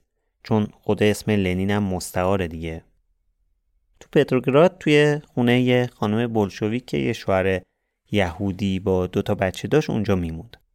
البته خوشبختانه ایشون شوهر داشت. بگذریم. توی April 1912 دقیقا همون موقع که سوسو رسید پتروگراد پلیس مخفی روسیه یه حمله شدید کرد به کمیته حزب بلشویک. کلا یه چیزی بیشتر از 150 نفر اونجا کشتن. زمان زمان اتفاق دقیقا میشه همون موقعی که کشتی تایتانیک غرق شده. اینجا بود که خون سوسو به جوش اومد و یه مقاله مهم توی نشریهش چاپ کرد با یه تیتر بزرگ نوشته بود انقلاب آغاز شد. اینجور مقاله و تیترهایی که می‌زد باعث شد ها دیدن نمی‌تونن اینو همطوری کنترلش کنن. بازم اومدن دستگیرش کردن برای چهارمین بار تبعید شد سیبری. اما بازم اونجا خیلی دووم نیاورد هر طور شده فرار کرد و یکی دو ماه بعد دوباره سر کلش تفلیس پیدا شد. سریع هم برگشت پتروگراد تا کارای سردبیری نشریهش رو انجام بده. چند وقتی اونجا بود 23 فوریه 1917 توی مراسم بالماسکه دوباره دستگیر شد. اینجوری هم بود که وقتی فهمید اومدن سراغش سریع لباس زنونه پوشید می‌خواست فرار کنه ولی چند تا مأمور لباس شخصی گرفتن بردنش. اینقدر این دستگیری برای امپراتوری روسیه مهم بود که رئیس پلیس امپراتوری شخصا پاجد رفت پیش وزیر کشور. خبر این دستگیری رو بهش داد. وزیرم دستور داد که تبعیدش کنن. این پنجمین بار بود که تبعید می‌شد. این بار کجا فرستادنش؟ فرستادنش دور افتاده ترین جای سیبری یعنی توروخانسک. رفت اونجا بازم تو فکر فرار بود ولی دیگه هر کار می‌کرد لو می‌رفت. چون چند بار قبلا فرار کرده بود حواسشون بهش بود. البته لنین هم یه بار تلاش کرد براش پول بفرسته که یکی از نفوزی های اخرانا که از نزدیکای لنین بود قضیه رو لو داد. آخرای دوره تبعید وقتی که استالین داشت نقشه یه فرار دیگر رو می‌کشید پلیسا فهمیدن فرستادنش 180 کیلومتر دورتر. دورتر به سمت شمال. توی دهکده شمالی کوریکا یعنی دیگه کامل نزدیک قطب شمال بود. مارس 1914 استالین و یکی از همدستاش وارد این دهکده شمالی کوریکا شدن. اونجا تو اون جای دور افتاده دوتا جاندارم مخصوص گذاشته بودن فقط برای مراقبت از این دوتا اما آیه استالین تو این دهکده هم خانبازیاشو شروع کرده بود. با دو تا دخترم ریخ رو هم باشونم خوابید. جفتشونم حامله شدن که یکشون فقط 13 سالش بود. اسمش لیدیا بود. ژاندارم مخصوص استالین خیلی سخت نمی گرفت بهش. همینم باعث شده بود یه دوستم پیدا کنه تو دهکده کناریشون زیاد بره دیدن اون دوستش. اونجا قایق سواری می‌کرد شکار می‌کرد. پوست گوزن میپوشید می‌رفت شکار ماهی شکار می‌کرد کپک شکار می‌کرد از اینجور چیزا. بعد خب تفنگ که نمی‌تونست داشته باشه هماهنگ کرده بود آدمای محلی میبردن توی یه سری جای مشخص براش تفنگ قایم می‌کردن. این می‌رفت برمی داشت با اونا می‌رفت شکار. همین موقع اتفاقی افتاد که تاریخ جهان رو تغییر داد. ولیعهد امپراتوری اتریش مجارستان تو سارایوو ترور شد اینطوری The Great War یا جنگ بزرگ که الان به اسم جنگ جهانی اول میشناسیمش شروع شد. جنگ که شروع شد اوضاع برای امپراتوری روسیه بدتر هم شد. تا حدی که خود امپراتوری روسیه پا رفته بود پتروگراد تا از نزدیک جپای جنگو ببینه بتونه بهتر ارتش رو فرماندهی کنه. اما تو این وضعیت جنگی اوضاع سیاسی خیلی خوب نبود. تزار همسرش رو گذاشته بود و مسائل رسیدگی کنه. اونم خیلی این کاره نبود. تونتون نخست وزیر عوض می شد و اوضاع سربازخونه هم خراب بود. همینم باعث شد که تو اکتبر 1916 استالین و رفقای تبعیدیشو فرا بخونن به خدمت. استالین گذاشت رفت و لیدیا این مشوقه کم سن و سالش رو تنها گذاشت. اون موقع که استالین رفت لیدیا 16 سالش بود. برای دومین بار باردار بود بچه اولشون مرده بود. ولی استالین این یکی پسرش رو هم هیچ وقت ندید. اسم این پسرش الکساندر بود. اتفاقا اونم تو جنگ جهانی دوم جنگید به مقام سرگردی هم رسید. بعد زودتر از برادر ناتنی بزرگتر خودش یعنی کنستانتین مرد سال 1987 توی 70 سالگی. بالاخره 9 فوریه 1917 استالین و رفقا رسیدن کراسنایارسک تا برن جنگ ولی وقتی که دکتر استالین رو معاینه کرد اجازه نداد بهش که تو جنگ شرکت کنه. اونم به خاطر همون مشکلی که تو بازوی چپش داشت اول داستان تعریف کردم. و خب حالا از تبعیدگاه که اومده بود بیرون جنگم نرفته بود. این یه فرصتی بود تا بره با فرماندار صحبت کنه رازیش کنه که تبعیدگاهش رو عوض کنه درخواستش رو قبول کردن رفت تو شهر آچینسک. همزمان که تزار توی پتروگراد بود یه دولت موقت تحت نظر نخست وزیر تازه تأسیس شده بود و تقریبا مشخص بود که این آخرای حکومت تزاریه. تزار الکساندر دوم تو سوم مارس 1917 وقتی که دید دولت موقت نمی‌تونه امنیتش رو تامین کنه از سلطنت کنارگیری کرد پسرش نیکولای دوم جانشینش شد. همون موقع تا خبر رسید به استالین کچلوارش رو پوشید و جولای 1917 رفت پتروگراد با چند تا از همراهاش مستقیم وارد مرکز قدرت شدن یعنی اومدن که از فرصت استفاده کنن تا اوضاع به هم ریخته است سریع بتونن یه داستانی درست کنن و این نیکولای دوم رو کله پا کنن. همزمان خبرم اومد که لنین داره بعد از حدود دو دهه برمیگرده روسیه. حالا من یه توضیح وسط بدم. اینجا ما داریم در مورد استالین صحبت می‌کنیم. خیلی رو خود انقلاب تمرکز نداریم. در واقع زندگی لنینه که بیشتر مربوط به انقلاب نقش استالین بعد از انقلاب خیلی مشخص میشه ولی خب در یه حد کوچیکی توضیح میدیم که فضا مشخص باشه فقط خب برگردیم به اتفاقات 27 مارس 1917 لنین و همراهاش سوار قطار شدن تا بعد از سالها برگردن روسیه. تو قطار فقط 32 نفر تبعیدی بودن. هیچ کس دیگه نبود. حالا این قطاره رو از کجا آورده بودن؟ آلمان بهشون داده بود. اون موقع روسیه با آلمان تو جنگ بودن دیگه تو جنگ جهانی اول. آلمانیا می‌دونستن که لنین مخالف جنگه برای اینکه به دولت روسیه فشار بیارن که مثلا جنگ رو تموم کنه یه قطار مهرموم شده تحویل لنین دادن تا بتونه از خاک آلمان رد بشه برگرده روسیه خلاصه قطار رسید ایستگاه فنلاند تو پتروگراد یعنی همین سن پترزبورگ استالین رفت استقبالشون بلا فاصله رفتن جلسه بذارن که سازماندهیاشون رو بکنن. تو 29 اپریل یه جلسه برگزار کردن تو حزب بولشویکا استالین بعد از لنین و زینوویف نفر سوم حزب شد. بعدش هم تروتسکی از آمریکا برگشت روسیه تا اونم برای رسیدن به قدرت تلاش کنه. تروتسکی همونه که داشت سخنرانی می‌کرد. استالین از بغل دستش پرسید. این کیه که گفتم تو اپیزود بعدی در موردش صحبت می‌کنیم. وسط همین بهبهه هرکی کشور و دولت موقت و اینا وزیر جنگ روسیه دستور داد یه عملیات تازه رو تو جبهه جنگ روسیه و آلمان شروع کنن کلی هم نیرو ریختن اونجا.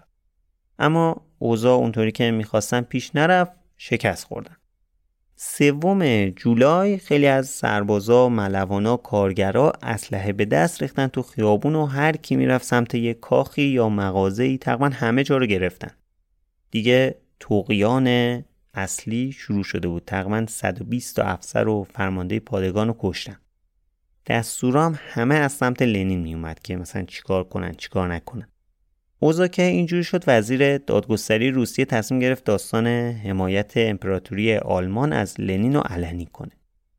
خبر پخش شد و لنین دید اوضاع خرابه. مجبور شد دوباره از کشور بره بیرون. اینجا وظیفه حفظ جان لنین رو هم دادن به استالین. خلاصه اوضاع اینطوری بود که لنین هر چهار پنج روز یه بار مجبور بود جاشو عوض کنه. بقیه همکارای لنین دستگیر شدن ولی استالین تونست با این تغییر مکانای زیادی که لنینو می‌داد فراریش بده نظر دستگیرش کنن. بر حال تجربه موندن تو جاهای مختلف و این فرار کردن های چند باره از این تبیدگاه ها یه جایی باید به کارش میومد دیگه. تو این شرایط هم حزب که جلسه میذاشت تا بتونن یه تجدید حیات کنن و انقلاب رو به سرانجام برسونن. یه جلسه مهم هم گذاشتن تا رهبر حزب مشخص کنن که خب یه رأیگیری نهایی کردن و لنین این عنوان رو به دست آورد. ولی حرکت جالبی زدن اومدن دو تا کمیته درست کردن تو حزب. یه کمیته نظامی یه کمیته انقلابی. ولی کمیته مرکزی هنوز تصمیم نگرفته بود که قصب قدرت به عهده کدوم یکی از این کمیته هاست. 23 اکتبر استالین تو نشریهش نوشت وقتش حکومت فعلی که متعلق به زمیندارها و سرمایه‌داراست جای خودش رو به حکومت کارگرا و دهقانا بده. ولی فرداش از طرف دولت امپراتوری حمله کردن کل بند و بسات چاپخونه استالین رو جمع کردن. اینطوری اون راه ارتباط استالین با مردم قطع شد. بالاخره یه جلسه تشکیل دادن وظایف رو تقسیم کردن که کی راهن رو بگیره کی پست و تلگراف رو بگیره. کی دولت موقت رو بگیره و اینا.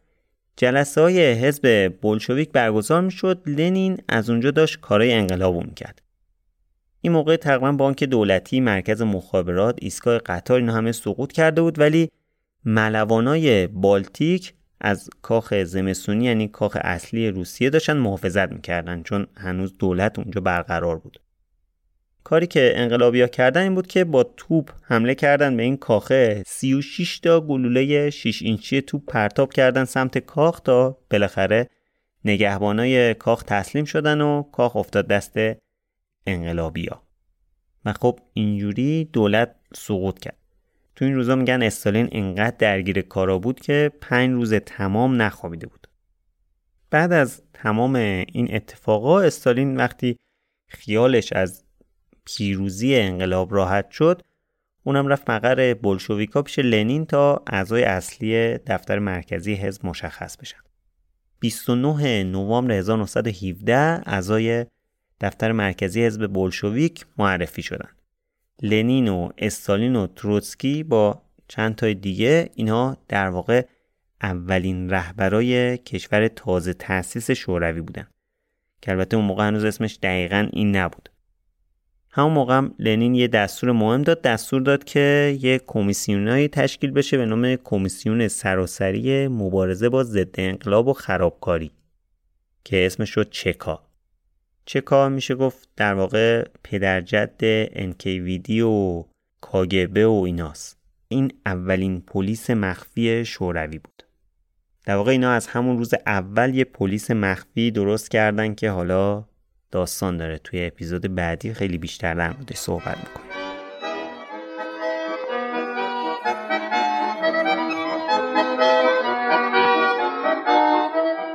Как родная меня мать провожала, как тут вся моя родня набежала.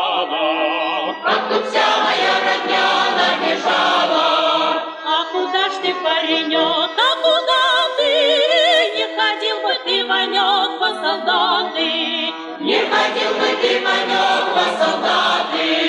Красные армишники, чай найдутся. Без тебя большевики обойдутся. Без тебя большевики خب چیزی که شنیدین اپیزود 16 هم و اولین بخش از سریال استالین بایوکست بود. قسمت دوم این سریال هم دو هفته دیگه پخش میشه. سریال استالین بایوکست رو تقدیم می‌کنم به سارینا اسماعیل زاده که تولید کننده محتوا بود و پارسال از دستش دادیم. دعوتتون می‌کنم به یاد سارینا یه ایستک قهوه بخورید. بعد از آخرین امتحان بچه ها معمولا میرن پارتی می‌گیرن و با هم شب پارتی می‌کنن. من تنها حرکتی که می‌تونم بزنم این که ایسا یه قهوه بگیرم تو گرما بخورم چون حال میده. همین. همین. بایوکست و من خشایار نور با کمک مسعود تولید می‌کنیم. موسیقی تیتراژش هم کار متین آبانه. edit این قسمت هم رضا تهرانی انجام داده. منبع های اصلیمون برای این سریال سه تا کتابه. دوتاشون نوشته سایمن سیبک مونتفیوریه که نشر سالس با ترجمه بیژن اشتری به صورت مجموعه دو جلدی منتشر کرده. کتاب بعدی هم کتاب استالین نوشته ادوارد رادزینسکیه که نشر ماهی با ترجمه آبتین گلکار منتشر کرده مستقیم از زبان روسی ترجمه شده. زحمت خوندن و خلاصه کردن این سه کتاب و دوست عزیزم امیر محمدزاده انجام داد که خیلی ازش ممنونم. لینک خرید این سه کتاب که من به این سریال بودم توی توضیحات اپیزود هست. با خریدشون از اون لینکی که اونجا هست می‌تونید از بایوکس حمایت کنید. علاوه بر این کتابام از کلی مستند و پادکست در مورد استالین و شوروی استفاده کردم. اما اول اپیزود گفتم در مورد این وقفمون بیشتر براتون توضیح میدم. خب پارسال بعد از شروع جنبش محسا ما مثل بقیه همکارامون فعالیتمون رو متوقف کردیم چون افکارمون درگیر مسائل دیگه ای بود. وقتی هم که تصمیم به بازگشت گرفتم دوباره برگشتن سر کار خب سخت بود. قبل از شهریور پارسال من یه پادکستر تمام وقت بودم ولی بعدش پادکست رو گذاشتم کنار رفتم کارمند شدم. حالا چند ماهی هست که دوباره از کارم اومدم بیرون تا برگردم به همون کار پادکست خودم که بیشتر بهش علاقه دارم. ولی اولین مشکلی که همون روزای اول داشتم این بود که شخصیت هایی که قرار بود کار کنیم دیگه مناسب فضای جدید جامعه نبود. بعد اونا رو کنار میذاشتیم. بنابراین چند تا اپیزود بعدی که هر کدوم توی مرحله ای از تولید بود و گذاشتیم کنار رفتیم دنبال سوژه جدید. چند تا شخصیت جدید رو انتخاب کردم. تا یه جاهایی هم جلو رفتم باز دیدم که برای شروع خوب نیستن. گذاشتمشون برای یه موقع دیگه. از مدت ها پیش تصمیم داشتم که سراغ شخصیت های سیاسی هم برم. اولین شخصیتی هم که برای این کار انتخاب کرده بودم استالین بود چون مدت ها بود خودم دوست داشتم هم در مورد خودش بیشتر بدونم هم کلا در مورد شوروی. کار تحقیقش هم از چند ماه قبل شروع کرده بودیم. قرار بود اواخر سال پیش پخش بشه. اما خب به همون دلایلی که گفتم دیگه فرصت نشد تکمیلشون کنیم. ضمن که تحقیق در مورد استالین واقعا پیچیده و سخت بود. چون اولا که کلا هیچی نمی‌دونستم در مورد فضای روسیه تزاری و البته در مورد شوروی. دومنم که منابعی که در مورد استالین بود کتابای خیلی طولانی بود. مثلا این سه تا کتابی که اسم آوردم که منبع اصلی این سه تا اپیزودمون هست بیشتر از دو هزار صفحه بود. که خب امیر زحمتشو کشید. تأکیدم هم این بود که سه تا اپیزود آماده بشه بعد شروع کنیم به پخش. تا بعد قولی توی پخشمون پیش نیاد. به خاطر همینم سب کردم تحقیقات کامل شد اپیزودا رو تولید کردیم و حالا پخش رو شروع کردیم. به حال امیدواریم که دوره جدیدی که تو بایوکست شروع کردیم مورد توجهتون باشه. اول اپیزود گفتم که اوشن پارک اسپانسر این اپیزود برای شما که تا آخر اپیزود گوش دادین و موندین یه پیشنهاد داره توی سایت oceanwaterpark.com با کد تخفیف بایوکست B-I-O-C-A-S-T می‌تونید 20 درصد تخفیف رو خرید بلیت روزانه Ocean Park بگیرید. آدرس سایت و کد تخفیف توی توضیحات هست. مثل همیشه اگر بایوکست رو دوست دارید خیلی خوشحال میشیم که ما رو به بقیه معرفی کنید. اگرم دوست داشته باشید می‌تونید از طریق لینکی که تو توضیحات هست بهمون کمک مالی کنید. این کار به تداوم بایوکست کمک می‌کنه و باعث میشه که بتونیم راحت تر اپیزود تولید کنیم. اما تاکید می‌کنم مثل همیشه که شنیدن بایوکست همیشه رایگانه و رایگانم میمونه. ممنون از اسپانسر این اپیزود اوشن پارک کیش و ممنون از شما که بایوکست رو میشنوید.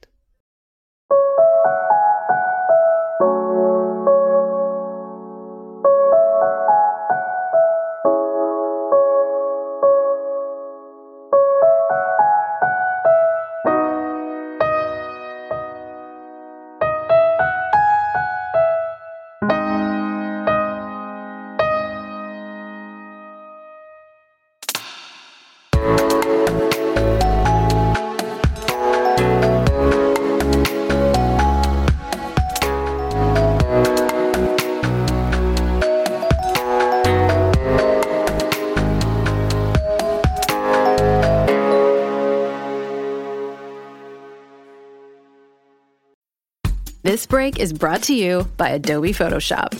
Here's a fun fact every day, millions of people around the world use Photoshop to create all kinds of cool stuff. Designs for t shirts and posters, graphics to promote brands and businesses, images for social and websites. Anyone can do it. And to the guy who put a bulldog's head on a parakeet's body, you, sir, are a genius. Get started for free today. Click or tap the banner to head over to Photoshop.com. Planning for your next trip? Elevate your travel style with Quince. Quince has all the jet setting essentials you'll want for your next getaway, like European linen, premium luggage options, buttery soft Italian leather bags, and so much more. And is all priced at 50 to 80% less than similar brands. Plus, Quince only works with factories that use safe and ethical manufacturing practices. Pack your bags with high-quality essentials you'll be wearing for vacations to come with Quince. Go to quince.com slash pack for free shipping and 365-day returns. Hi, I'm Daniel, founder of Pretty Litter. Did you know cats tend to hide symptoms of sickness and pain? I learned this the hard way after losing my cat, Gingy. So I created Pretty Litter, a health monitoring litter that helps detect early signs of illness by changing colors, saving you money and potentially your cat's life. Pretty Litter is veterinarian developed, and it's the easiest way to keep tabs on your fur baby's health right at home. Go to prettylitter.com and use code ACAST for 20% off your first order and a free cat toy. Terms and conditions apply. See site for details. Hey, it's Paige DeSorbo from Giggly Squad. High quality fashion without the price tag? Say hello to Quince. I'm snagging high end essentials like cozy cashmere sweaters, sleek leather jackets, fine jewelry, and so much more. With Quince being 50 to 80% less than similar brands and they partner with factories that prioritize safe ethical and responsible manufacturing i love that luxury quality within reach. Go to quince.com slash style to get free shipping and 365 day returns on your next order. quince.com slash style